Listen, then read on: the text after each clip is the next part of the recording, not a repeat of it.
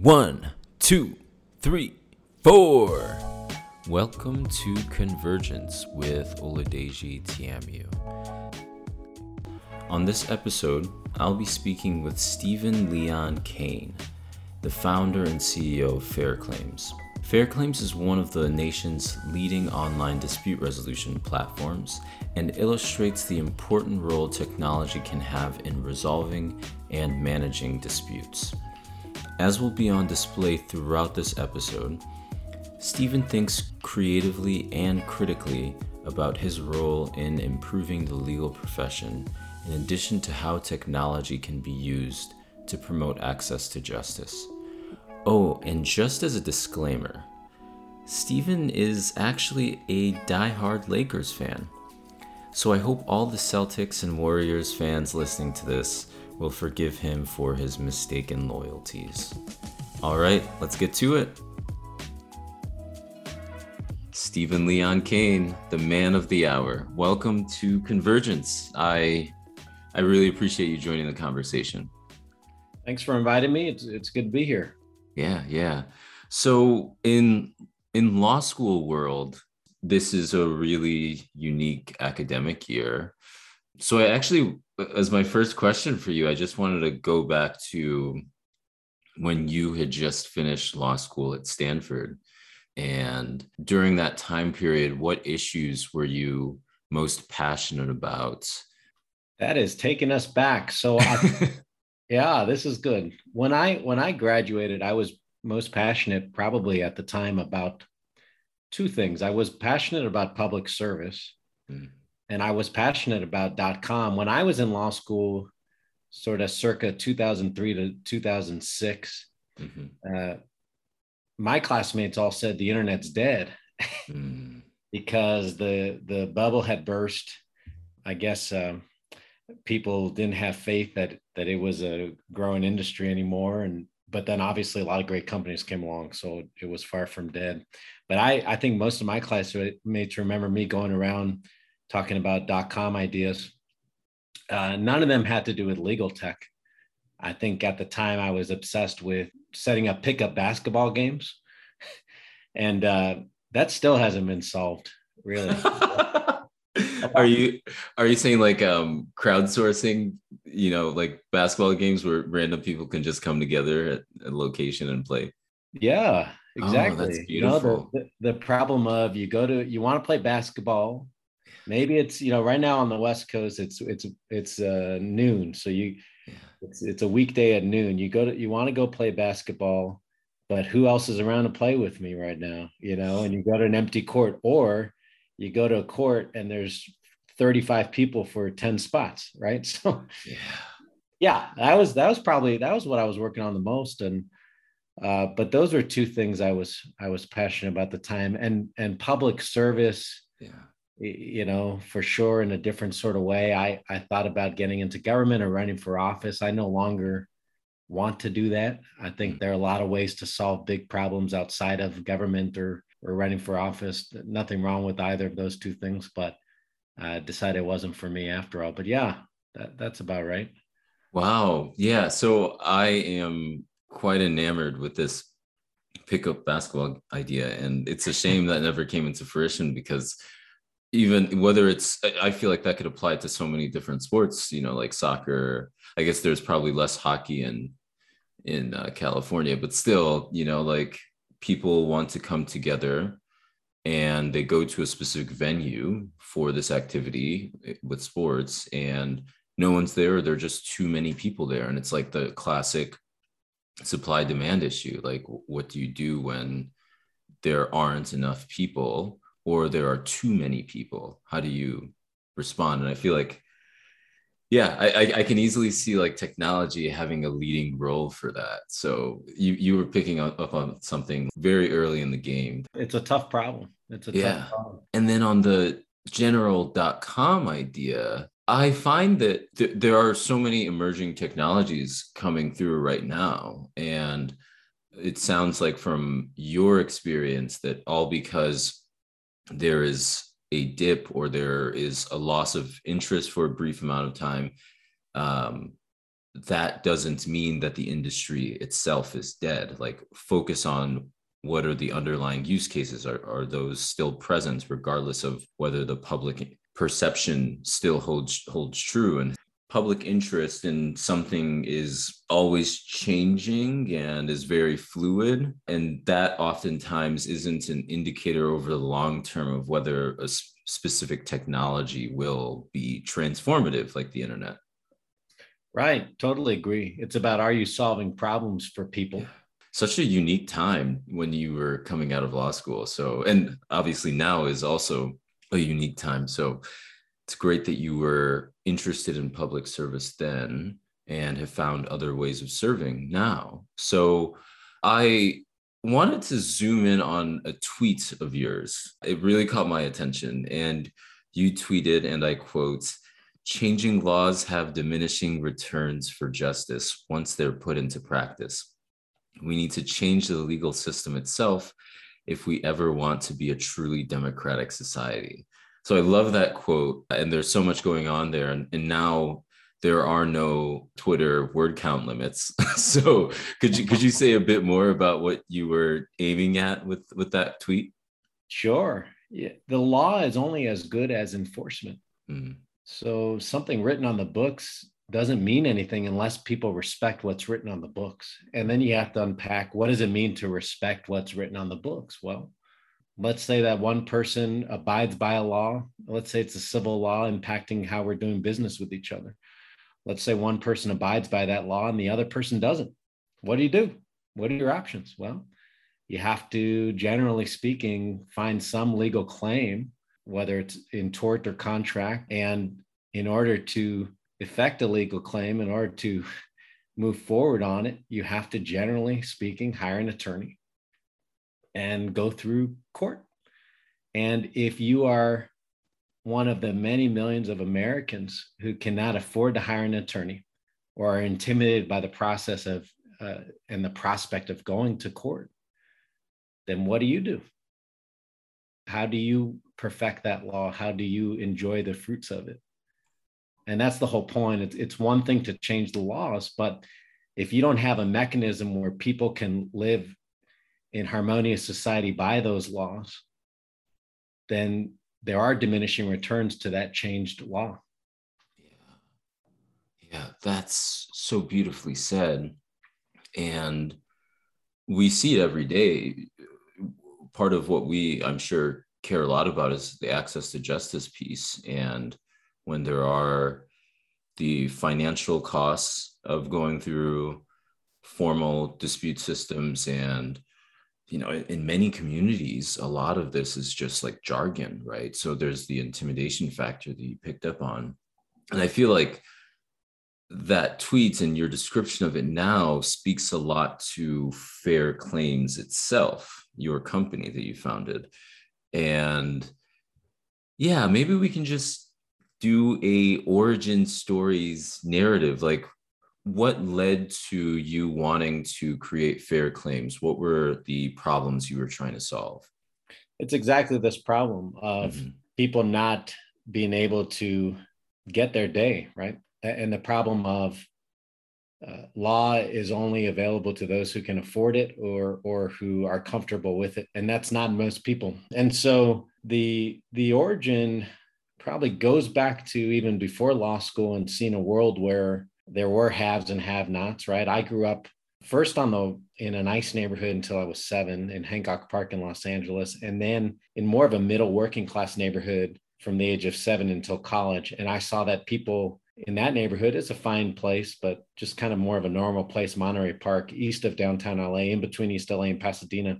I saw that people were treated differently out there than than where I had grown up before and saw that throughout my life, right? So that's part of the origin story, right? And then in law school, reading about online dispute resolution, and it was a seed that got planted in the back of my head. I, I thought it wasn't practical at the time. I didn't know how you could actually do it, like thinking about what people expected in court, right? But obviously, we're in a hyper digital age now, especially after COVID. But that was another seed. And then the others came as I started practicing law and working at different legal tech companies and the main the main thing was when I had my own practice for small businesses and startups, I kept getting calls from people with two, three thousand dollar disputes they couldn't resolve and they needed help. And they they kind of knew there was small claims court, right? But they didn't want to go through with it for whatever reason, either because it took three months to get a hearing date or because it was a lot of paperwork they didn't want to deal with or because it was intimidating or or whatever or because they couldn't take time off work or half a day or full day. Maybe it wasn't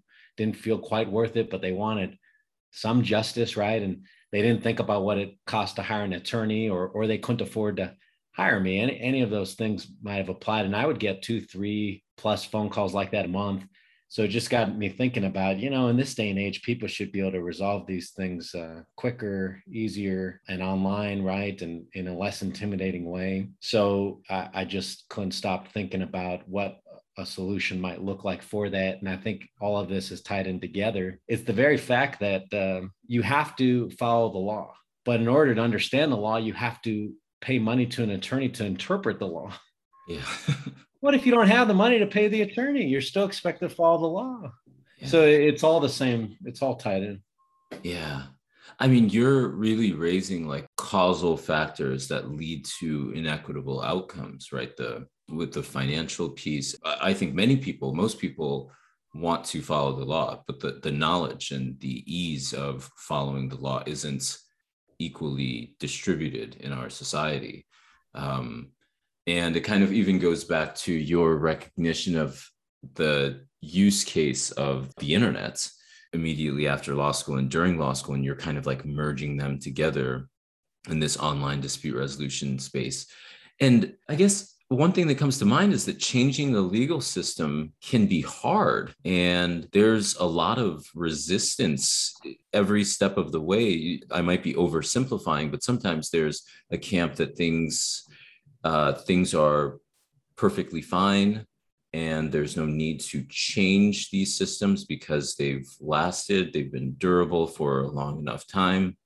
And then there are people who have experienced some of the many of the shortcomings of the status quo and are trying to change it both from within and from outside of these really rigid systems uh, and so, what role do you think technology can play in changing the legal system, changing how disputes are resolved?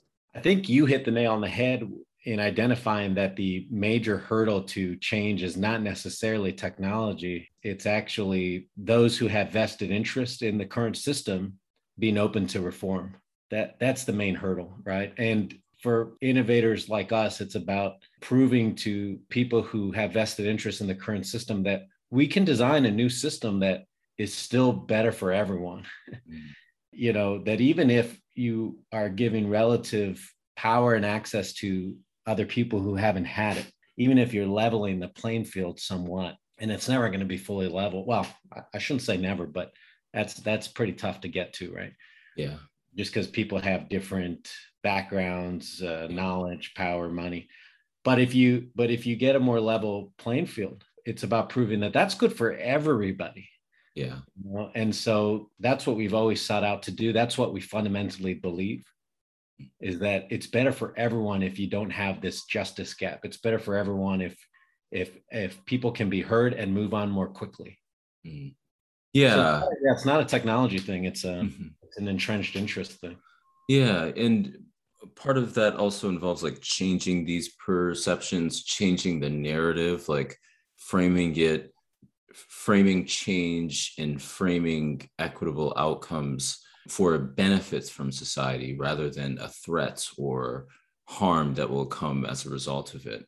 And in law school, we kind of see unease around that or discomfort around change. And there's a certain amount of status quo bias at times. And so I oftentimes like think by naming the problem, is that the first step to changing perceptions?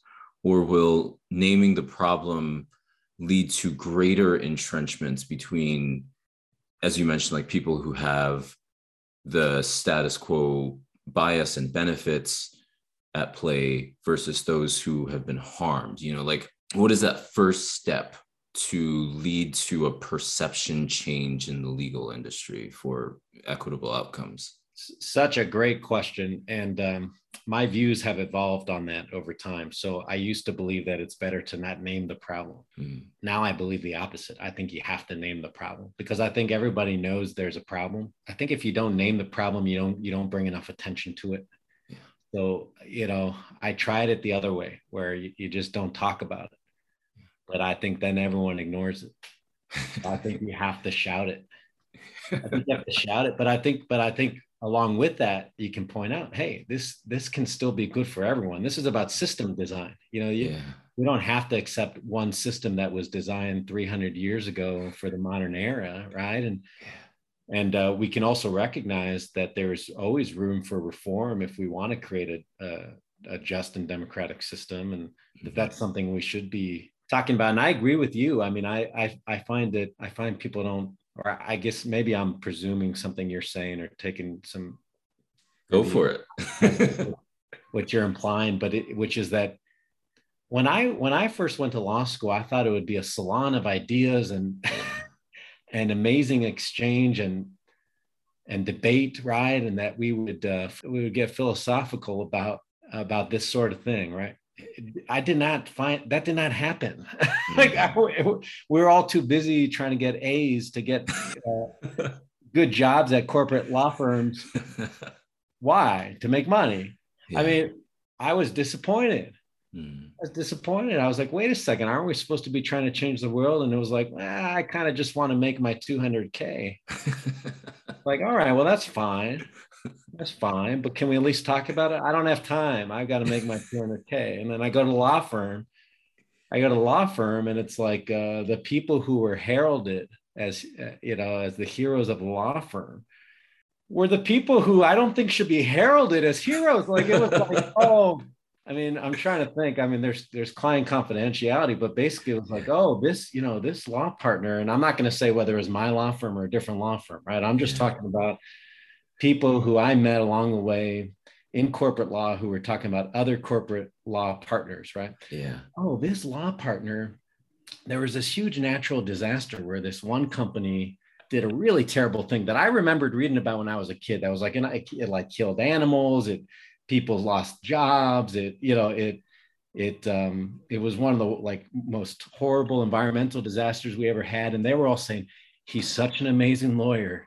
They haven't paid a penny. And I was like, is this really like seriously? This is where this is what the top grads of the top law schools are doing. And yeah, that's what the top law grads of the top law schools are doing. So um, yeah, we don't pay enough attention to it. I tried the other way of kind of being quiet about it. Now, mm-hmm. now I'm realizing we got to shout it.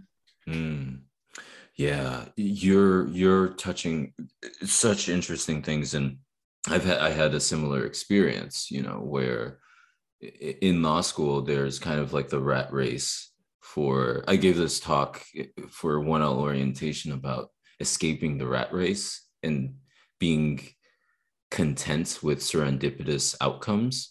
Um, and I, I do think that maybe the great challenge for legal academia and law schools throughout the country is allowing students to be incentivized to for the sake of learning in and of itself rather than the outcomes that will come from getting good grades.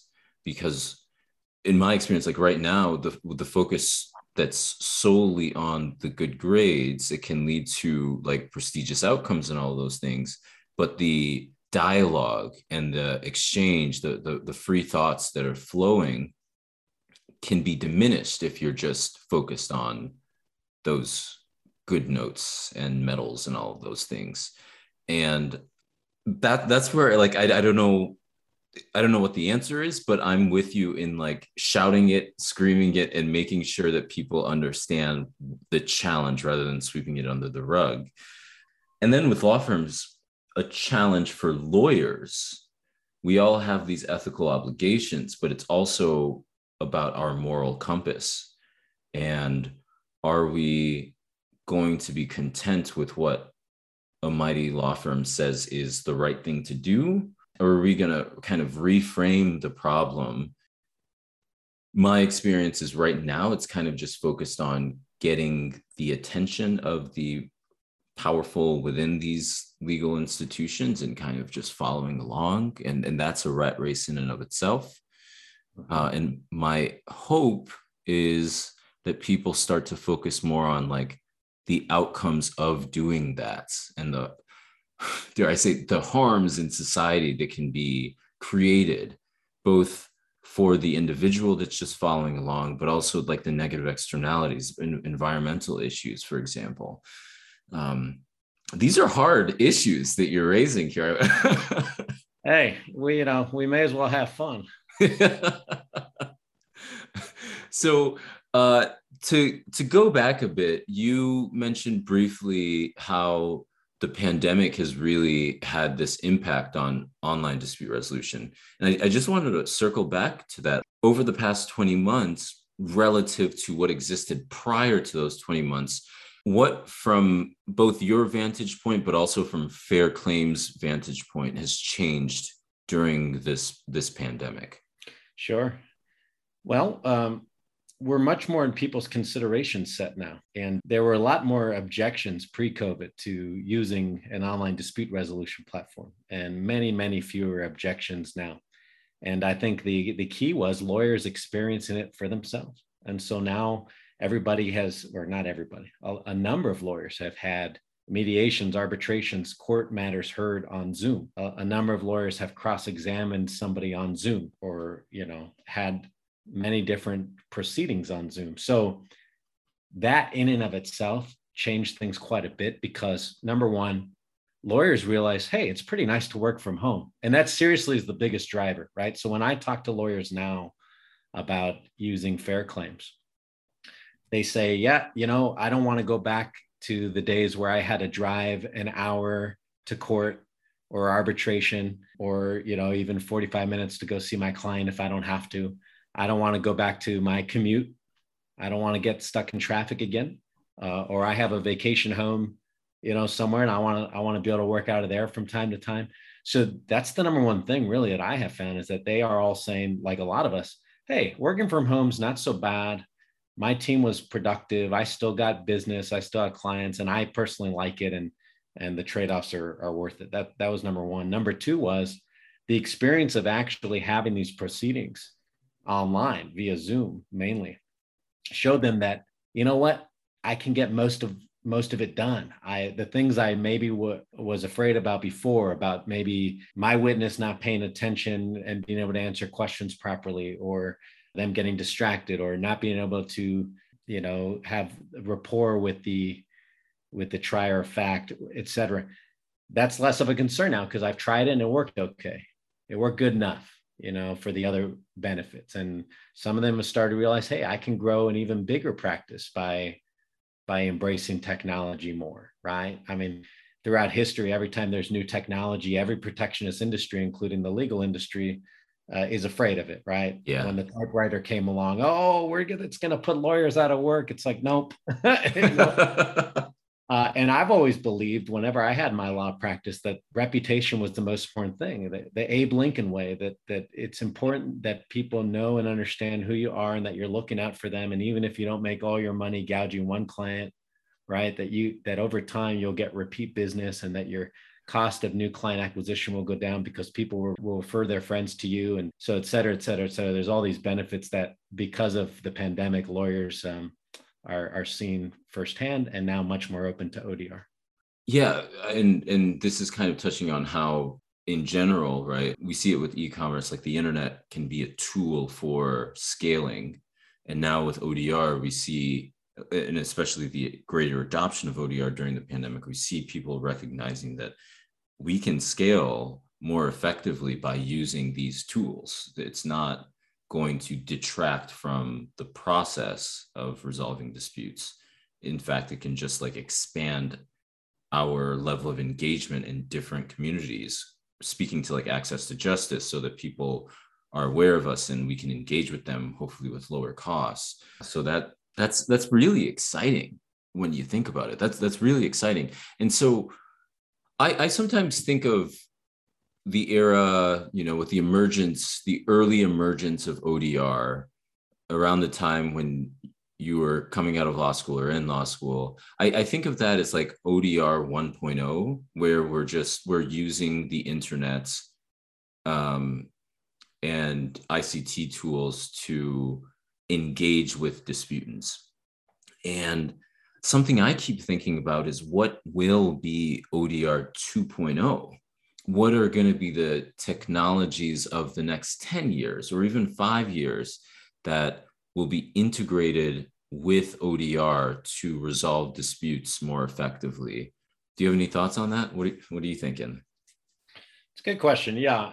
Yeah, and even before I graduated law school, eBay and Amazon were resolving disputes in such a way that people didn't even necessarily think about it as dispute resolution. But yeah, obviously they have a they have a history of mediation on eBay, and then with Amazon, just the fact that you can quickly get a refund or or get you know get get a new package sent out.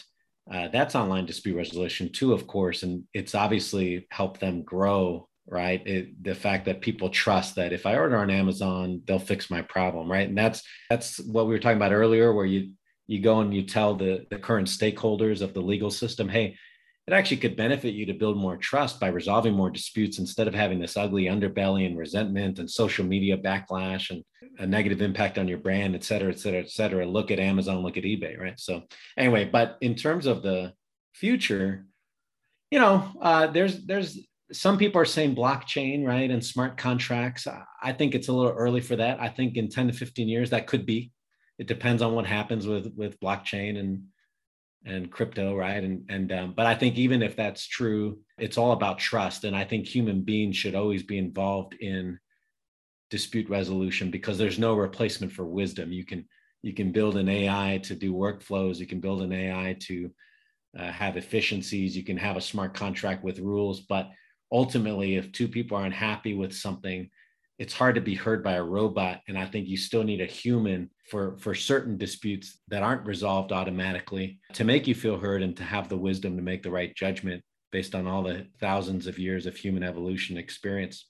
So I think what'll happen in the future is there will be more automated workflows for easier dispute resolution earlier in the process. So I think you can keep get, getting earlier and earlier into detecting a dispute, predicting a dispute, and resolving it with automated workflows, right? But uh, I think you still need humans for the ones that don't get resolved early. That's one area. The other area would be, uh, you know, the use of VR technology and jury duty, for example, especially in a more remote world, especially with more people liking that, getting used to it, something that allows you to get a better sense of the credibility of a witness, right? I think that would be a good, good area for ODR. Yeah, I, I find VR fascinating. And the the one challenge with it is just the cost. I, I think Oculus is the cheapest for VR, and yet it's it's I, I think it's like four hundred dollars, and so it would be limited at least for now. It would be limited for who can access it. But when you think about the flexibility it brings, and we're all aspiring to still collaborate with one another and not allow technology to obfuscate messages. And VR has currently has the capabilities for people to engage with one another as if they were right next to each other. Mm-hmm. And the the beauty is when you apply that to courts that people can be anywhere and yet there's all this talk about the metaverse right like and so with vr you can be anywhere but still in a proximate location in virtual space to people that you are collaborating with, whether it's on a jury panel um, or your counsel that you're speaking with uh, that's representing you for a dispute. And I just I just think of all the benefits that can flow from it once the the cost issue is is satisfied. And then you raise the issue with with artificial intelligence and, and blockchains and all of those are really interesting to keep an eye on. And it's a really interesting space. And only time will tell, as you mentioned. And a lot of it will probably just depend on how successful at scaling blockchain would be with transactions. Mm-hmm. And the more ubiquitous it is for people to transact using smart contracts on a blockchain, then you know when new technologies are created and more people are engaging with them, you just have to ask how are those disputes going to be resolved, and and that's like a, a really important role for companies like yours when blockchains or blockchain transactions are more ubiquitous because courts i think would are struggling to to figure out even what those things what these technologies are.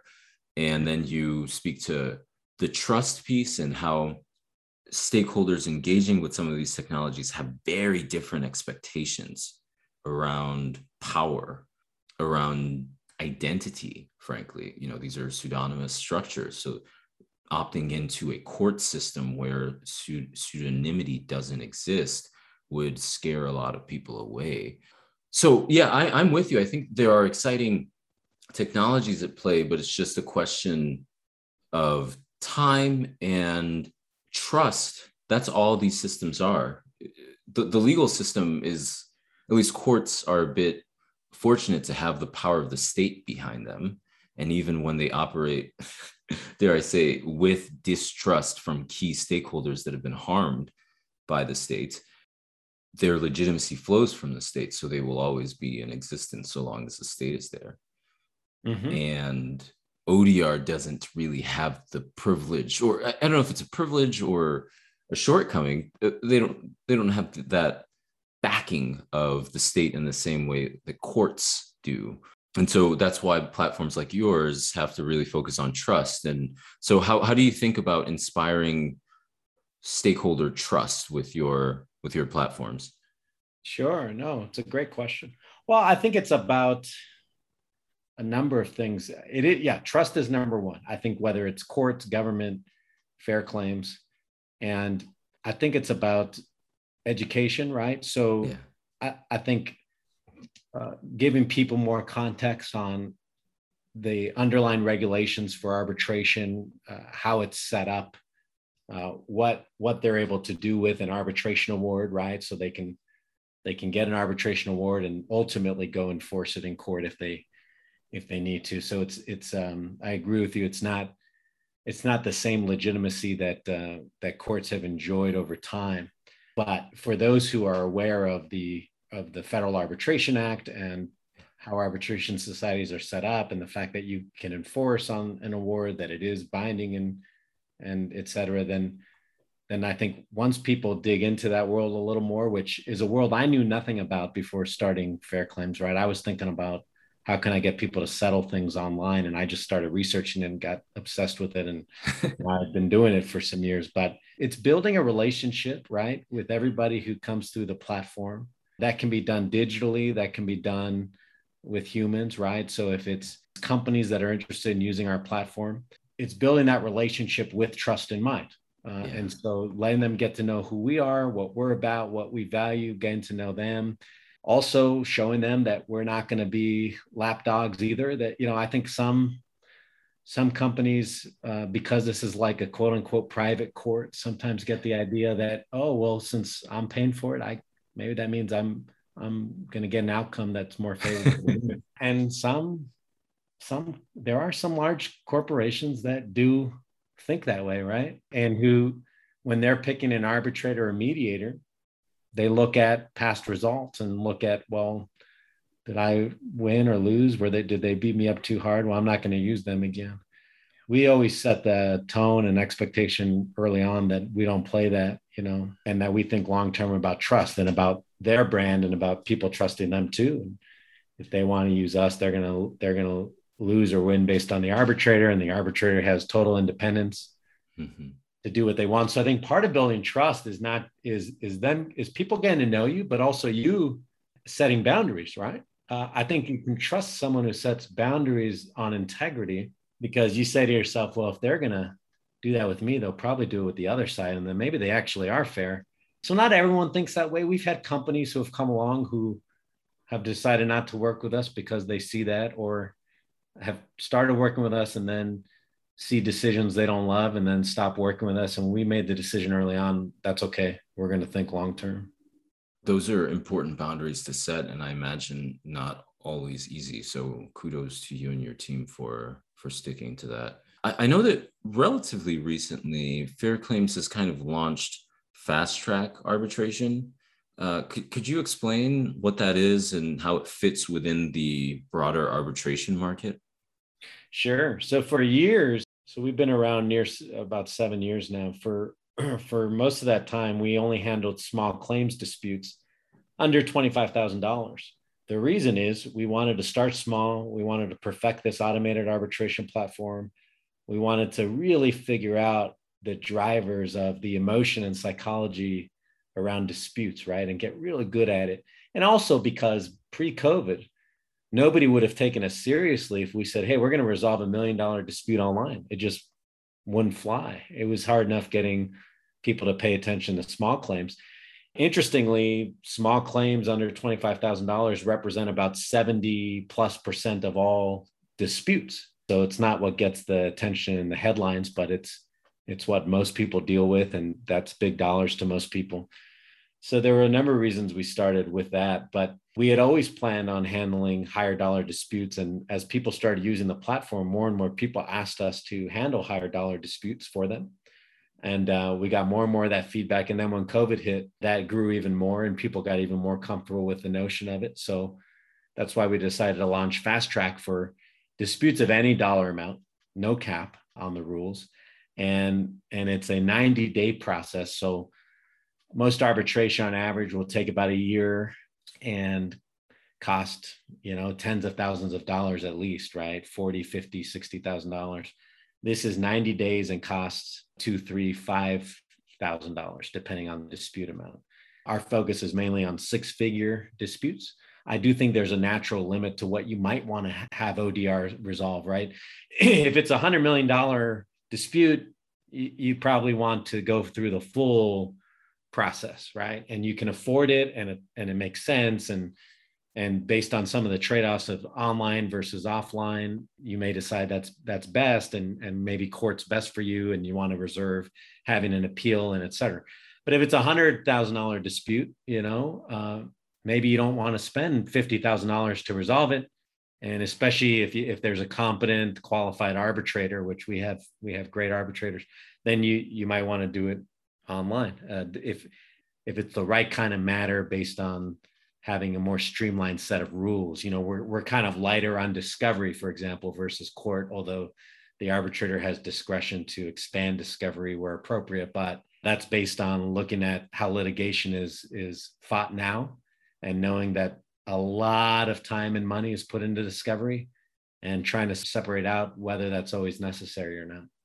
So I think that's exciting. I, I find that really exciting and specifically because the history of ODR has always been aligned with small claims issues and as you mentioned like less than 25k um, amount in controversy. And a lot of courts now are trying to roll out small claims odr processes. And you're kind of illustrating that the interest from the market is much larger than just these small claims issues and 20, 25K or less amount in controversy issues. So I, I think it's an exciting opportunity for ODR generally to illustrate that it's not just in the one cabinet of small amounts and it can actually be applied for larger disputes. So, so that's great. And one thing that, that came up at least that came to mind when, when you were sharing all of this is that before the pandemic, the level of interest in large amount in controversy disputes was less, hence the reason why fast track wasn't in existence. But during the pandemic, that has become more and more popular. So I guess maybe looking into the future with your crystal ball, how do you think the post pandemic world will shape out for some of these changed preferences we've talked about? Are they going to be temporary change preferences or are they going to be more seismic long term change preferences? Most of the lawyers I'm talking to, and I talk to a number of lawyers day in, day out, most of them are saying this is here to stay, that, uh, that a lot of it's going to stick around, that they really like having the option of, at least of doing things online and like working remotely. Some of the attorneys miss being in person. Uh, some of them do. They and you know I think a lot of it comes down to personality. So if you're more outgoing and social, then you kind of enjoy taking the trip out to another state, another city, driving downtown, you know, seeing people you're used to working with, right? Seeing opposing counsel, meeting in person, uh, having having lunch together, right? Uh, some some people miss the good lunches, so a lot of the arbitration companies have really fancy, good catered lunches, right? And some people also miss that, right, and want that, and so that's human, right? That that makes sense. So there are a certain percentage who like that. Then there are a certain percentage who say, "Oh no, I'm going to do remote as much as I can." I love being at home with my family or, you know, just not, yeah, not being stuck in traffic, etc. And then there are some who are kind of in the middle and say, I want to, I want to, I want a mix of things, but at least the option.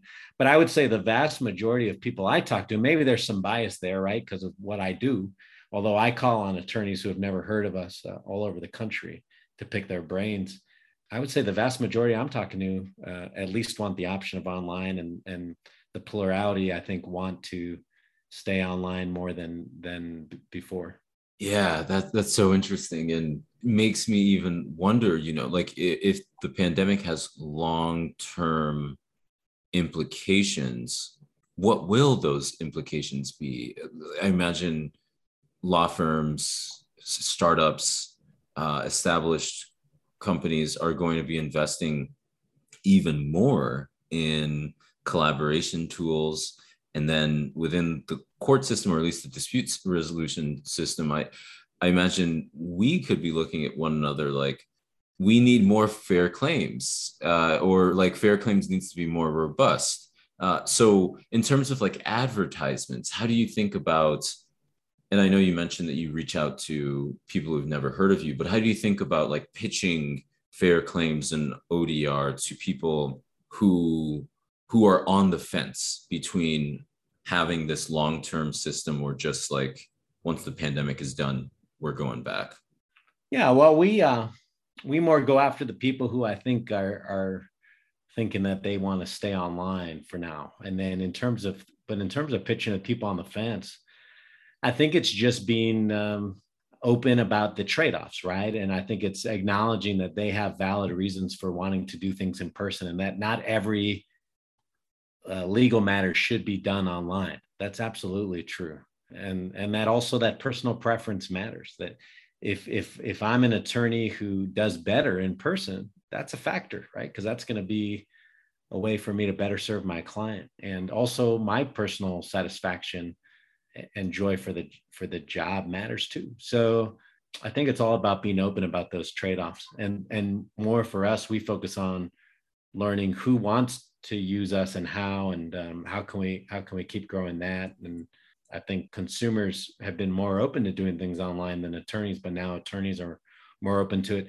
Yeah i think you're right that there's going to be more investment in collaboration tools et cetera because there are enough attorneys who want to work remotely at least part of the time i think they're all having discussions about how many days a week should we be in person versus not there are some attorneys who i think like the idea of having their their team in person, right? Because I, I think there is still this old concept that if people work from home, they won't get as much work done. They'll they'll goof off, right? This is just my interpretation, right? As I hear attorneys have these conversations. Our team has always been at least partly distributed, partly remote, because we always said, well, if somebody's in person, what are we staring at their screen the whole time to see that they're working on work stuff? I mean, you can goof off in person too. I had plenty of jobs where I goofed off at work, like most of the time, you know. Um, Me too. right, right. That's why I'm right. So that's why I'm an entrepreneur because I didn't like having a job, right? So I, I know, I know what it's like. Like if, if you want to not work, you don't work. But then I think it just depends on your values. Like if you respect people, they're more respectful. They, if you give them trust, they'll they'll uh, often reward you for that. And the ones who don't, then okay, you you talk to them about it. Maybe they're not the right team members for this kind of setup, and maybe you have a mix. But I, that's what I hear is I hear attorneys saying they want to work from home, but then some of them, and most of them, most of them saw that their team was able to be effective at home, but then some of them are a little nervous about it. You know?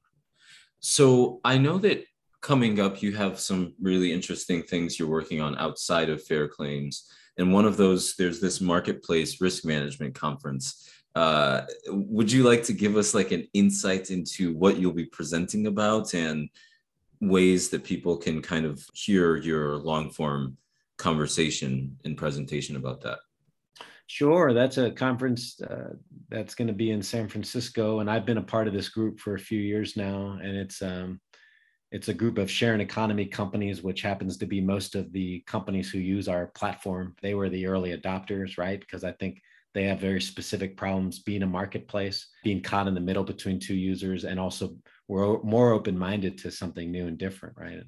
So we work with a number of those companies: Angi, Thumbtack, Turo, Getaround outdoorsy Peerspace boat setter. Anyway, so we'll be presenting next. Week. I'll be presenting with an attorney on arbitration and arbitration clauses in terms of service. And specifically, I'm going to be addressing mass arbitration, which is a new uh, trend with plaintiffs' attorneys getting thousands of people to arbitrate at the same time. And you can read all, all about how this happened with Uber and DoorDash and some yeah. of the other companies right. So uh, it's very it's very interesting new trend you know and so we'll be talking about the trade-offs of which arbitration services you use you know because that doesn't happen to us because our fees are low and our process is efficient. So it's like better just to get disputes resolved or it doesn't happen to us as often. And we're going to be working on a new mass arbitration protocol that's sort of fair to everybody and addresses this issue of if 12,000 people arbitrate at once, what do you do? I believe it's good to get at the underlying merits, but to respect all sides. I mean, this all came out of the fact that with arbitration, there's a prohibition on class action lawsuits. I have very mixed feelings about that. I think that's a very, there's, it's very interesting, a lot of trade offs. I also know the feeling of if you're part of a class and there's a class action of getting a postcard that you should go redeem your 43 cents. And that's, and the plaintiff's lawyers meanwhile walk away with millions. So i think there's like yeah. trade-offs all around i think it's good for plaintiffs lawyers to keep corporations in check. I think it's it's good for public policy reasons. I think it's good for people to have this option of some sort of action that doesn't require them to take the full dispute to resolution. They can join a, a group. I think it's it's a challenge to thread that needle something we're we're taking on. But at the same time i also think that if if you have a dispute that it's nice for you to have a fair forum to resolve it. So this is an interesting area. We'll be talking more about at that conference.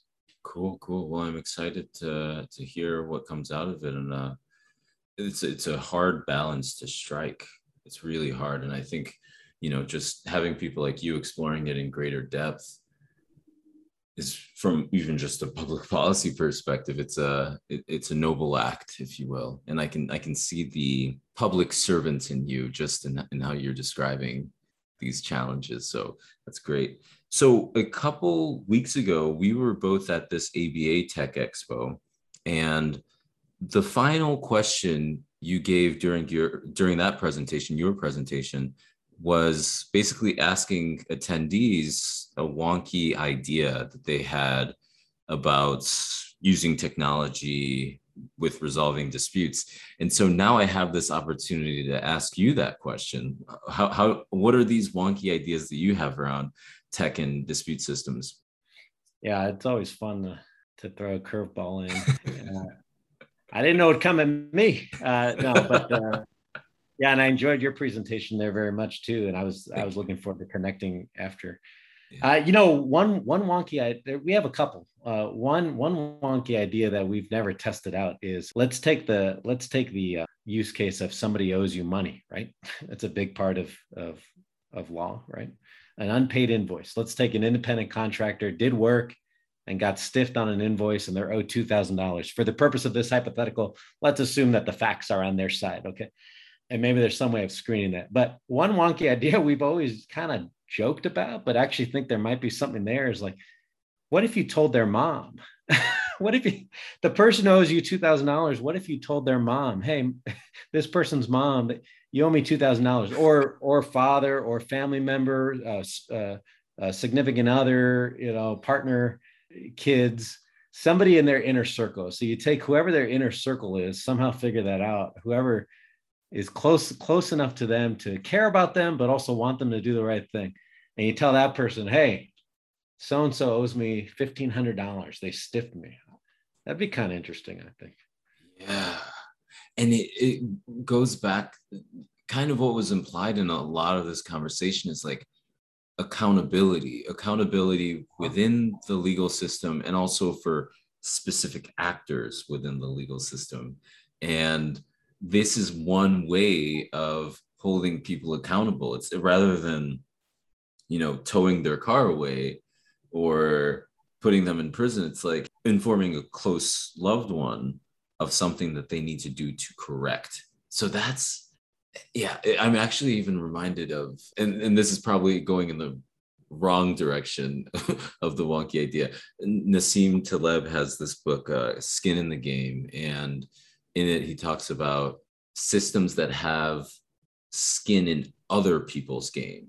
And right. so it's kind of like holding people hostage or ransoms, right? Like kidnapping a loved one and being like, ah, now you owe me a million dollars. You have skin in other people's games, not exactly your game.